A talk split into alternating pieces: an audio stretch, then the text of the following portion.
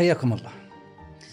هل تعرف إنه في حياتك تتخذ آلاف القرارات في اليوم الواحد؟ آلاف آلاف فعلا أعداد كبيرة من القرارات. أبسطها قبل ما تستمع إلى هذا البودكاست اتخذت قرار سوف أستمع إليه. أو كان عندك خيار تردد "أمم، أستمع إليه الآن لا خليه بعدين لا خليني أسمع بودكاست ثاني لا حلقة أخرى لا. هذه قرارات إنك اتخذت قرار لا سوف أستمع البودكاست. كثير من القرارات نتخذها في حياتنا العجيب إنه 90% كما تقول الدراسات أنها قرارات عاطفية ثم نبررها بالمنطق. كثير من المهارات بنتكلم عنها في عالم اتخاذ القرار. خلونا نسمع هالحلقة.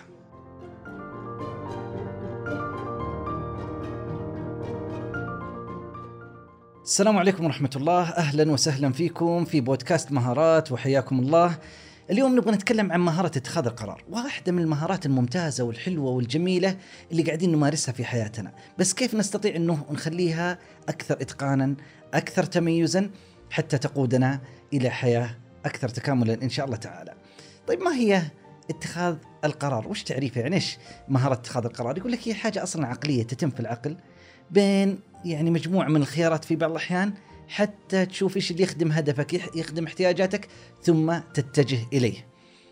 العجيب إنه ذكرت الدراسات إنه 90% من القرارات التي نتخذها تكون مبنية على العاطفة. ثم نأتي نستخدم المنطق لتبرير هذه القرارات التي اتخذناها.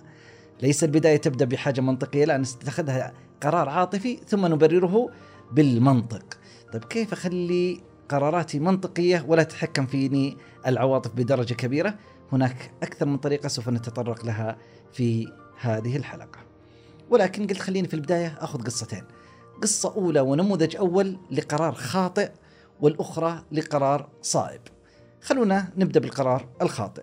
قصته تبدأ من موقع اكسايت، هذا الموقع كان من الممكن أن يكون أشهر وأكبر وأضخم موقع للبحث حاليا، ولكن في قرار خاطئ حصل فلم يجعله كذلك. ما هو القرار الخاطئ؟ نبدأ ب- من بداية القصة عام 1999.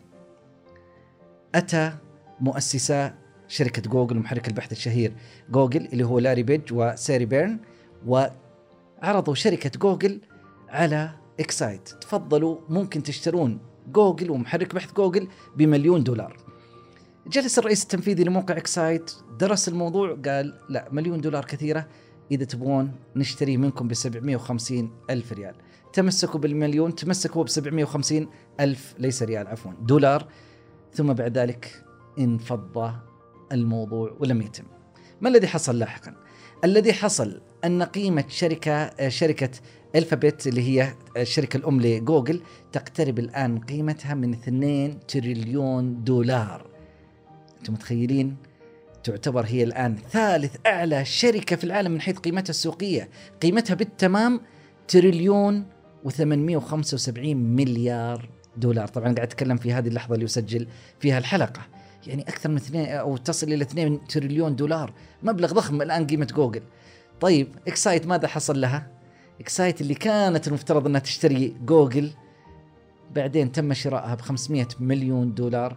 هذا المبلغ هو أرباح جوجل في اليوم الواحد. جوجل تقريبا تربح في اليوم الواحد أكثر من 500 مليون دولار. شركة إكسايت الضخمة الكبيرة لم توفق في القرار فبيعت فقط ب 500 مليون دولار.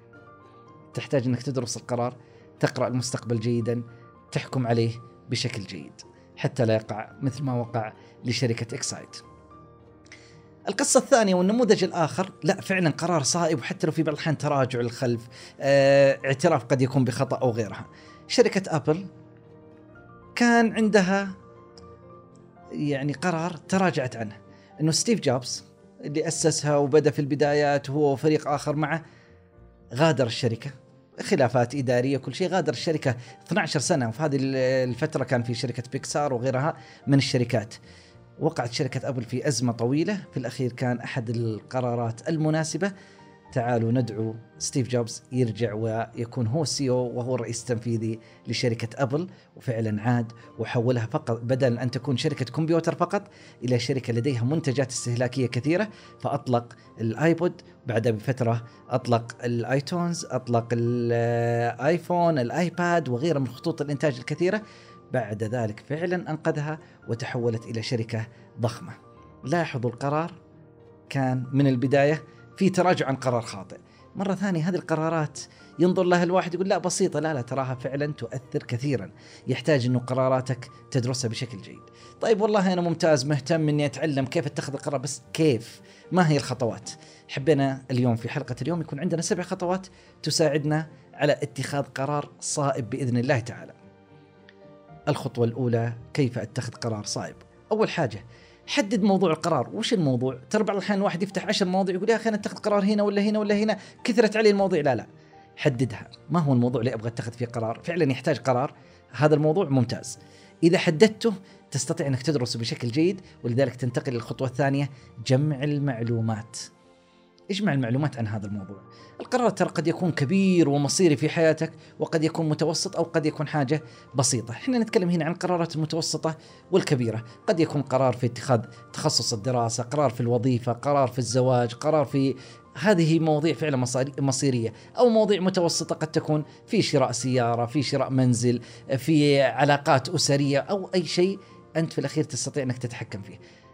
الخطوة الثانية تقول اجمع المعلومات واعرف أم لو سويت كذا لا طيب في معلومة غائبه عني. بعض المواضيع ترى ممكن تلقى المعلومات في الإنترنت آه، لدى أصدقاء غيره. بعض المواضيع حسب اجمع المعلومات.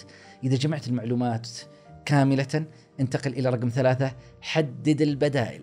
هل أنا عندي فقط أبيض وأسود؟ نعم ولا. أو عندي بدائل أخرى. ترى بعض الأحيان يعني ندخل في عمق مشكلة ولا نستطيع أن نفكر نقول ترى عندنا بدائل كثيرة. فكر هل في بدائل؟ يمكن هذا لا بس ما ينفع. لا تحكم من البداية. فكر. هل هو ممكن يكون بديل؟ نعم. إذا اجعل عندك بدائل. ولذلك يقترح أن تكون البدائل في حدود ثلاثة خيارات. بعدها انتقل إلى رقم أربعة المفاضلة بين الخيارات. أنا صار عندي ثلاث أربع خيارات خلينا أفاضل بينها. ولذلك في خطوة حلوة يقول لك هنا بعض الأحيان المفاضلة المعيارية.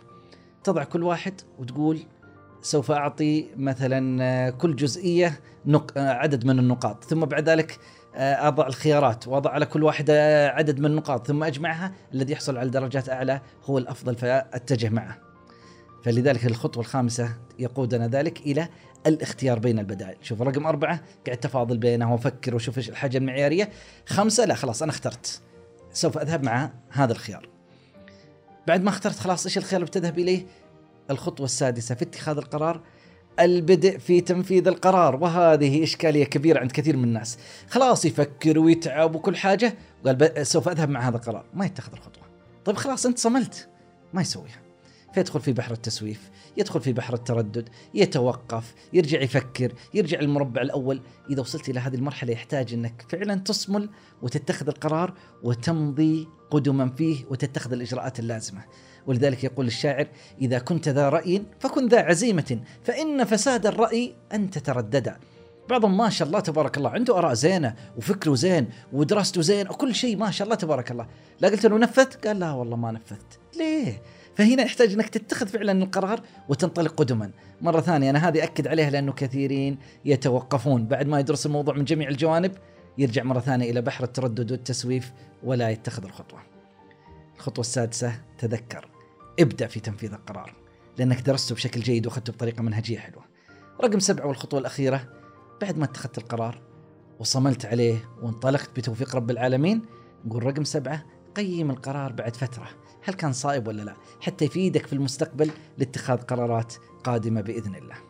ختاما أختم بمقولة حلوة لأوبرا وينفري تقول لا شيء سيحدث حتى تتخذ قرارا. فافعل ذلك وشاهد حياتك وهي تمضي قدما باتخاذ القرارات. دمتم في حفظ الله. إلى اللقاء.